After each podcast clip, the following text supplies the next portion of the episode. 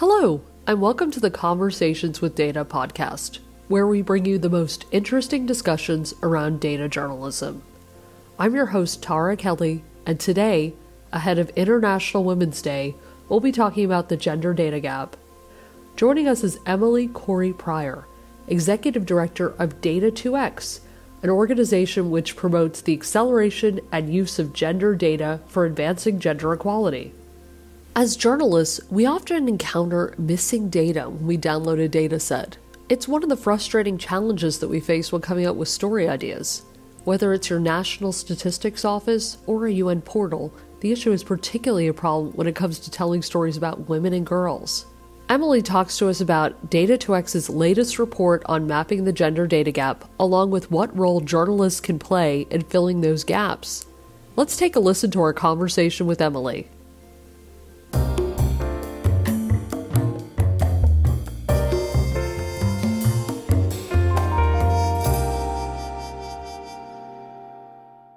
Hi, Emily. Thanks so much for joining us today on Conversations with Data and happy International Women's Day. Thanks, Tara. It's such a pleasure to be with you and happy International Women's Day, month, week, year to you as well. So I thought we'd just start from the beginning and talk about, you know, what is gender data and why are women and girls being left out of the picture? Well, thanks for that question. Um, so I, I think it might be helpful to kind of start from what the internationally accepted definition of, of gender data is. So, the official UN definition is data that's collected and presented by sex as a primary and overall classification.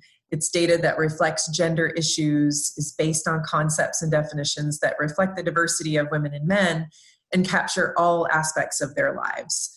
Um, this also means that it's developed through collection methods that take into account the stereotypes and social and cultural factors that may induce gender bias in the data. So, what that means is that it's not only about whether or not data is sex disaggregated, but it's also around the things that influence the way that data is collected, um, the ways that you know we as a society are um, the ones who design surveys who design the types of questions that we try to, to get data about. And so we're therefore influenced um, by the kind of social constructs around this. Um, now this also doesn't necessarily mean i want to be clear that when we're talking about gender data that it's only data about the lives of women and girls. Gender data also could be data about men and boys. And of course we also recognize that gender does not exist in a binary. But when Data2X, the organization um, that I'm privileged to, to lead, when we talk about gender data, we're thinking about the data that is either available or in many cases not available, um, and how that data influences how we're able to improve the world for women and girls. And our, um, our position is that because for so many years women and girls have been misrepresented or left out completely from the data that we have for uh, policy making. Um, and that data is, in fact, the data that's used for creating policies and programs. Then, if women are left out, there's a fundamental problem here um, in making sure that the policies and programs that will benefit all people are including the kind of information that's needed on, on women and girls. And can you talk to us about um, the gender data gap? Like, what and where are these gaps happening? Um, sure. So, um, so I think in terms of a, a, little bit of a, I guess, pre precursor in terms of thinking about, you know, why and where or where the gender data gaps are, um, and in, on what topics. It's also a bit of the of the why. Some of the examples to think about are that if you think about surveys, surveys are often done at a household level, and they are designed to be asked of the head of the household.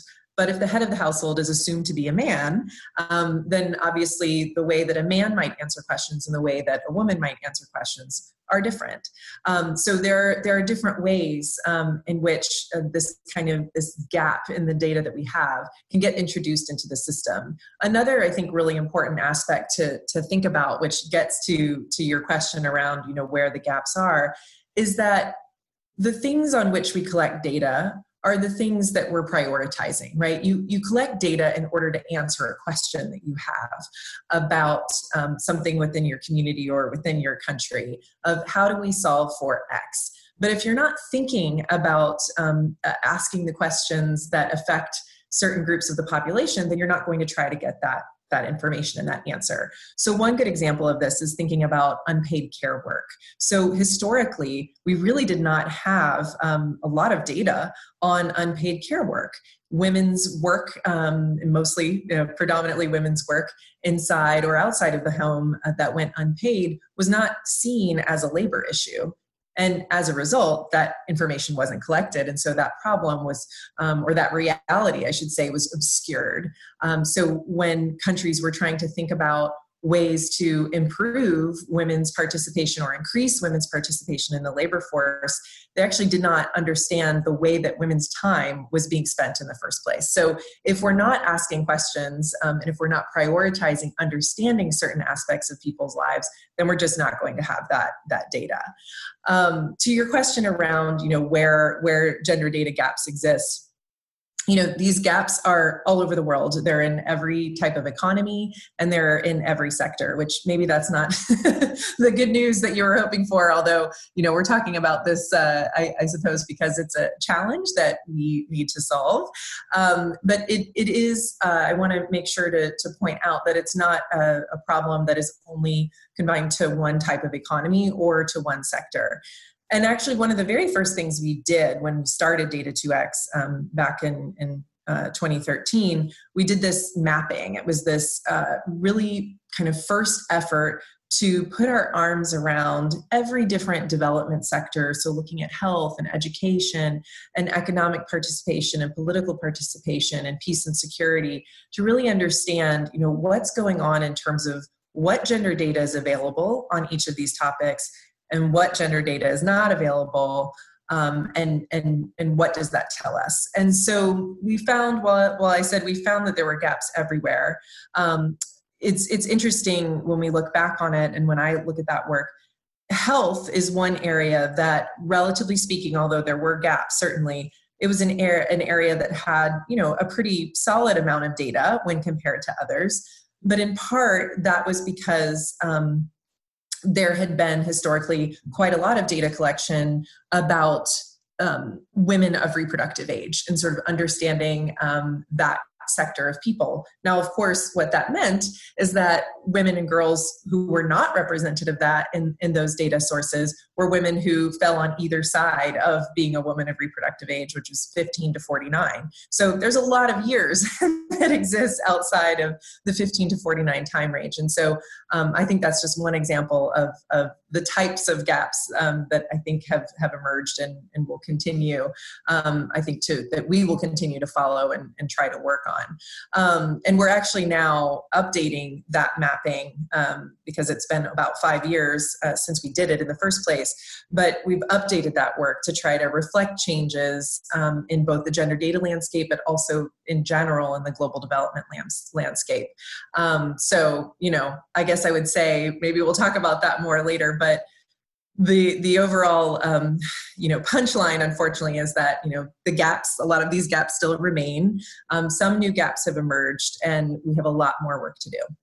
Now data 2x you guys have been working on this problem for quite some time. What is your organization doing to close these gender gaps?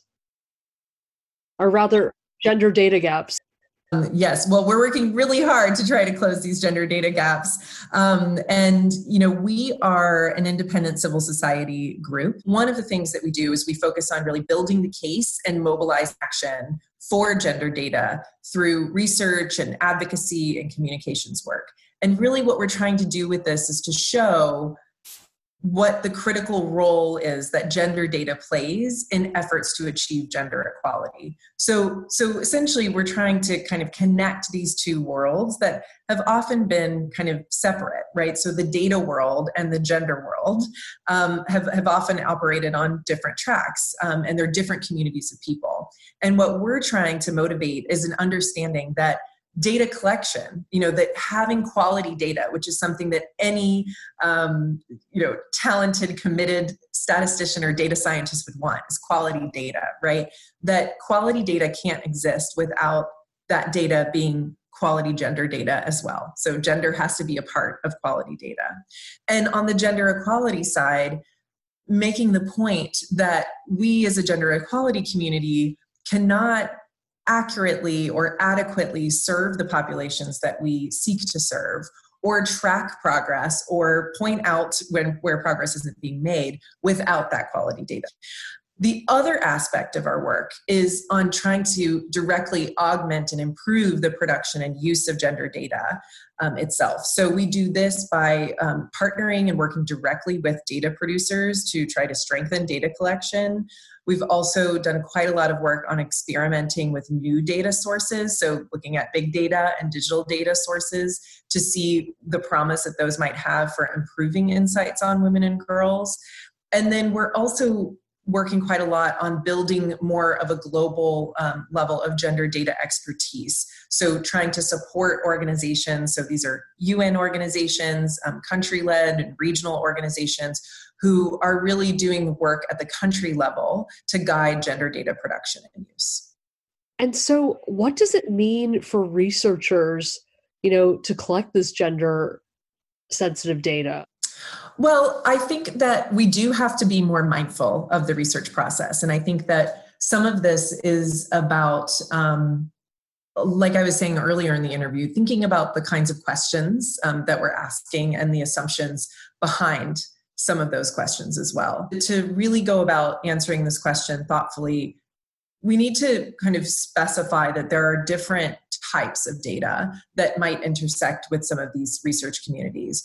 So, one type of data is that there's the data that governments collect and then turn into what is called official statistics. So, those are um, statistics that are provided by a national statistics office. So, one example of this kind of official statistic are, is the census. But there are also other surveys that governments will do to get information on specific issues. So, going back to an example we talked about earlier, one of those things that a government would collect information on is the labor force. So they're called labor force surveys the governments will do to understand, okay, who's participating in the labor force. Now, there's also an additional type of data um, that's a result of, of utilizing government services. So things like school enrollment data um, that a school system would collect to, to keep track of the number of students and of the type of classes and performance um, and things like that um, these types of official statistics have an organizing mechanism at the United Nations. And community, which represents every country, works together to establish best practice and standards. So, a lot of our work, um, when I was talking earlier about some of the things that we do on that kind of two part, both building the case and mobilizing action and then strengthening production and use of gender data, a lot of our work um, on that second category has really been on working with kind of these UN um, processes to influence the guidelines to make them more gender sensitive um, and, and really trying to advocate for the idea that governments who are wanting to collect better gender data um, and more gender data should follow those guidelines and then of course push for further improvements um, there's also data that researchers intentionally collect in order to answer a specific research question. Um, this is incredibly important, and I think this goes to the maybe the kind of research you're talking about. Uh, researchers have to ensure that they're taking every opportunity to ensure that those research questions are gender sensitive from the outset, and then of course that the data collected to answer those questions is, is of high quality. And then, you know, the last piece um, I would say uh, in terms of these types of data that researchers should be thinking about is big data and digital data, which I think every researcher, um, no matter what the sector, is thinking a lot about big data and digital data these days. Um, and by that, this is what I mean is this is data that we are all passively generating every time we interact with technology.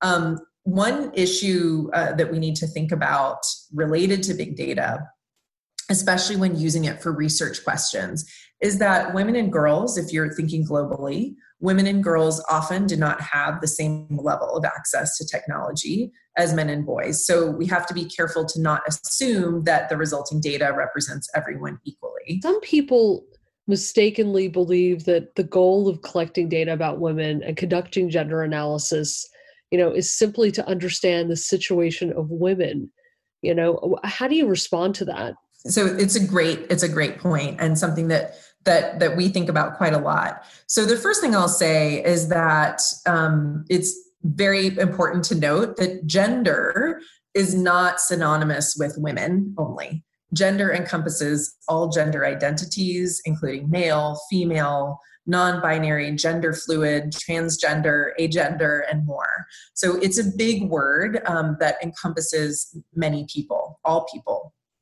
And while Data 2X's work focuses primarily on data about women and girls, we of course recognize the importance of the need for data to adequately and appropriately represent all genders. Um, but when we are thinking about you know what our mission is, what the Data 2X mission is, our mission is how do we improve the information that's available on women and girls to improve their outcome over the long term. And a way to improve that information about women and girls is to improve gender data, right? But improving gender data can have uh, ripple effect on really everyone at the end of the day. For an example, understanding how much time a woman devotes to unpaid care and household work help us understand her family's financial picture, her children's access to education, and social norms within her community.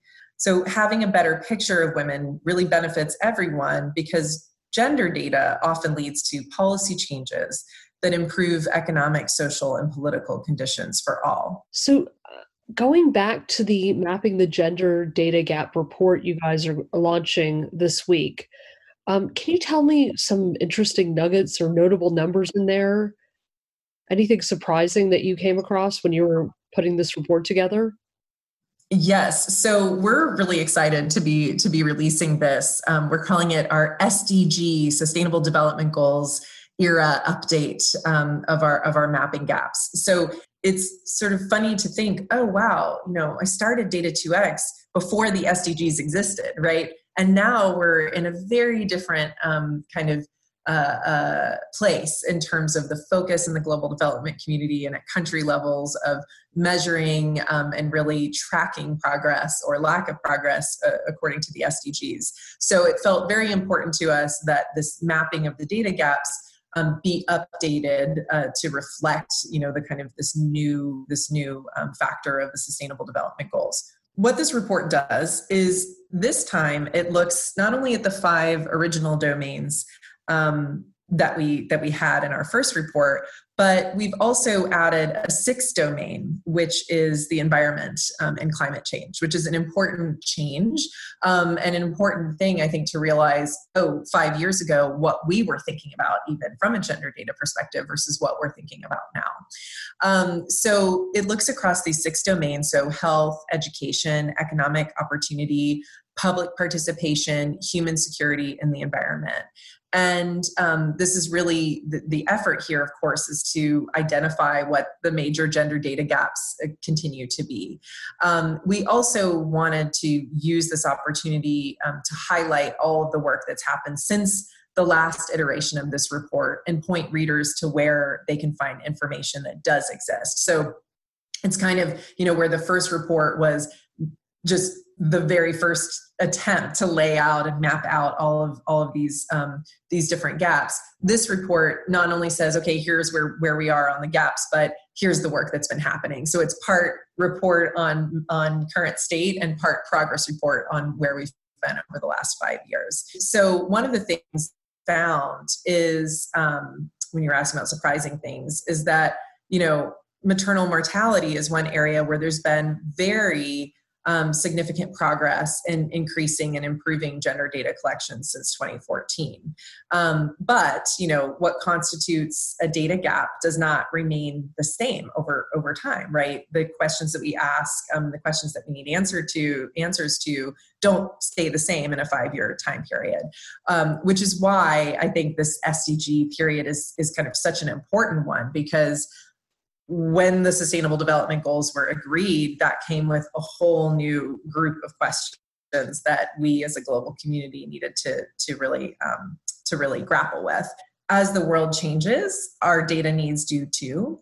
And if we are going to um, collect that data accurately and adequately and with quality um, we need to be thinking from a gender perspective about all of this data um, so, from your perspective, like how can journalists tell stories differently So there's a bigger push for this uh, where we're more sensitized to gender in our storytelling. I mean, I think one solution is what you're doing, right? Is is the fact that you're asking the questions. I mean, that's a great talent of journalists everywhere, right? Is to uh, is to ask ask questions, um, and where information is missing, to point that out, and and to then ask more questions about why it's missing, and and how do we how do we fix this? And so, um, I I would say that you know from from my standpoint um, from a data 2x perspective i see journalists as really such a critical ally in this um, because after all what we're saying is the questions that need to be answered cannot be answered because we do not have the information to do so.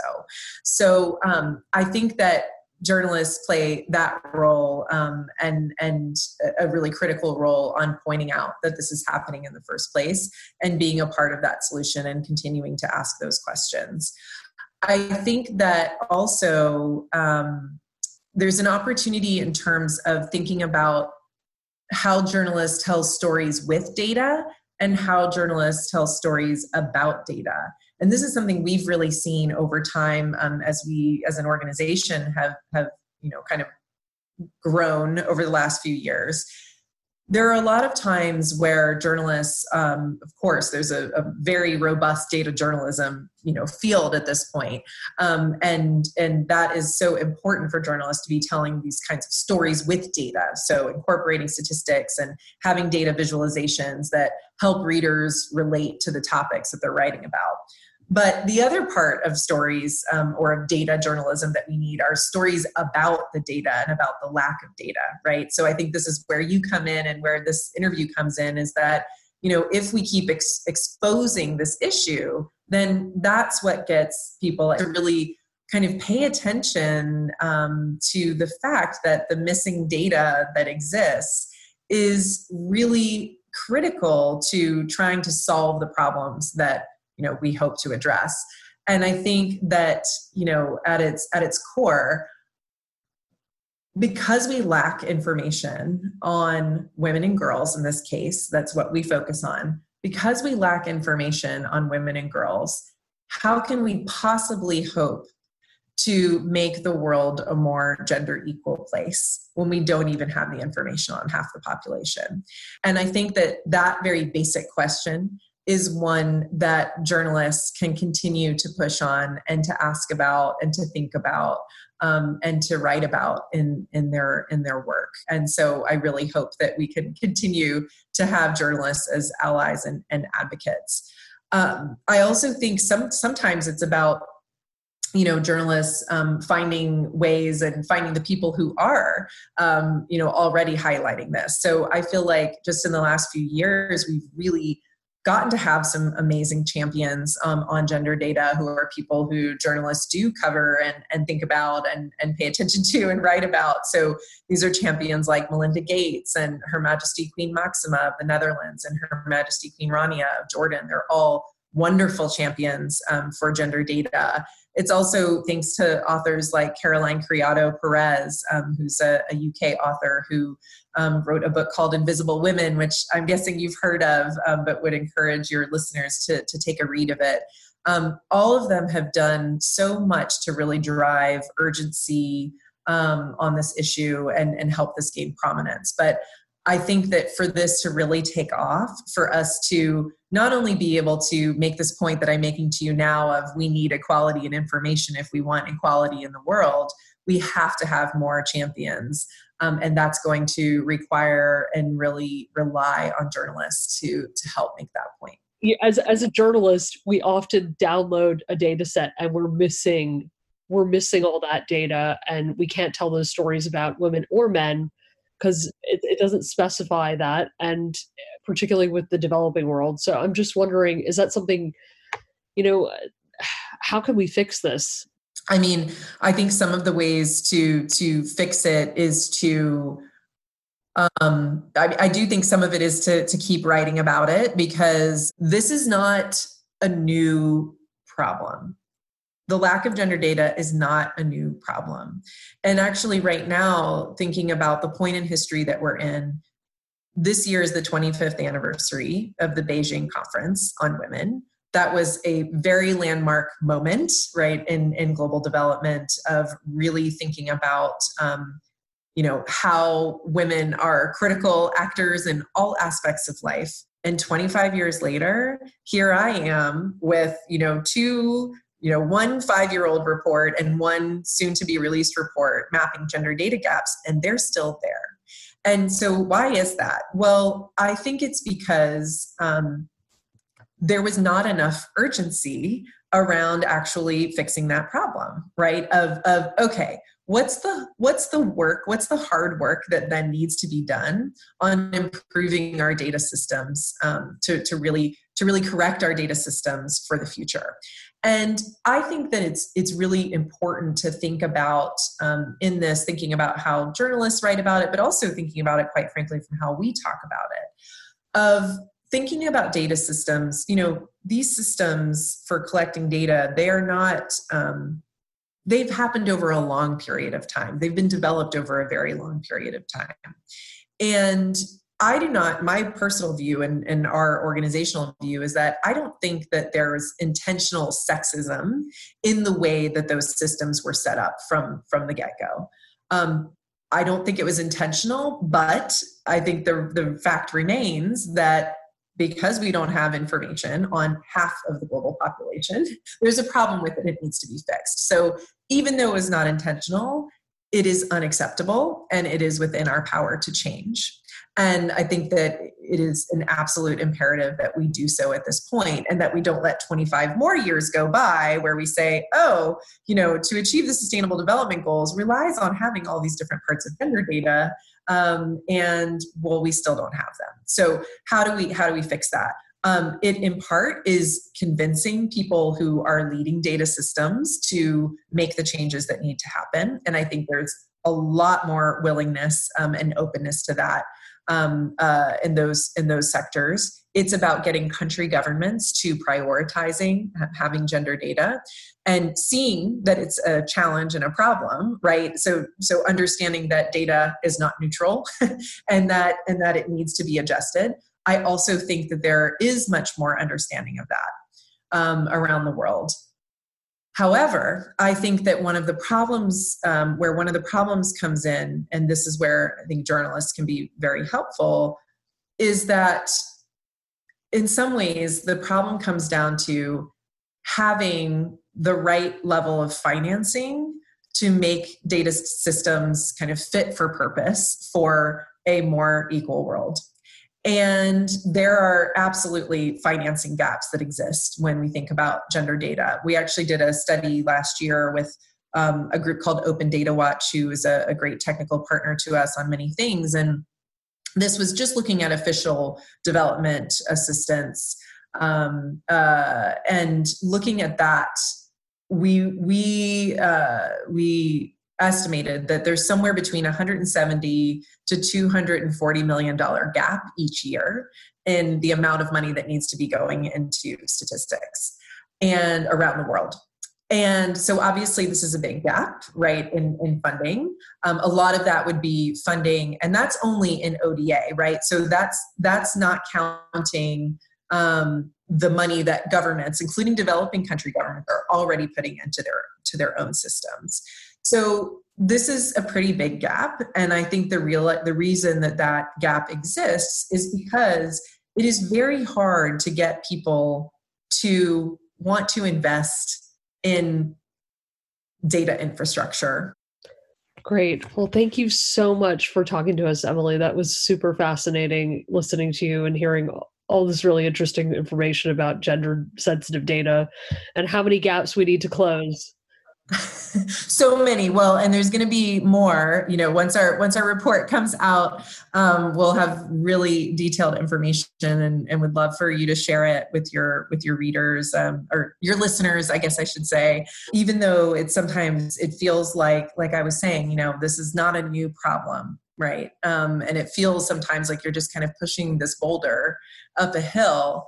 Um, but i also do feel like uh, I mean, I'm an optimist, and so uh, I think you have to be in this work. But I feel like there, I feel like some of the conditions are ready, right, for for for this to kind of tip, you know, for us to kind of get to the top of the of this hill that we've been pushing up, um, and to say, you know, there's so much more attention and interest in data than there has been in the past. There's so much attention and frankly just utter impatience with the, the, the slow level of progress on gender equality at this moment and so how do we capitalize on both of those things right now um, in order to really make sure that we supercharge the gender data movement into the future so I just want to thank you for your time and, and energy and commitment to this. And, um, you know, if there's anything that we can be doing to, to help as you do your own reporting, we'd be delighted to do so. Marvelous. And people can download it at data2x.org. Is that correct? Yes, data2x.org has the report. It also has a whole resource center that um, has not only reports and and, um, and and tools from us, but also it's a place where we try to gather great work from all across the field of committed people who are working on gender data. Thanks so much, Emily. Yes, thank you. It's great to meet you. A big thanks to all of our listeners for tuning in today. If you enjoyed this, you can subscribe to our podcast channel on SoundCloud at soundcloud.com slash datajournalism. I've been your host, Tara Kelly, and that's all for now. See you next time.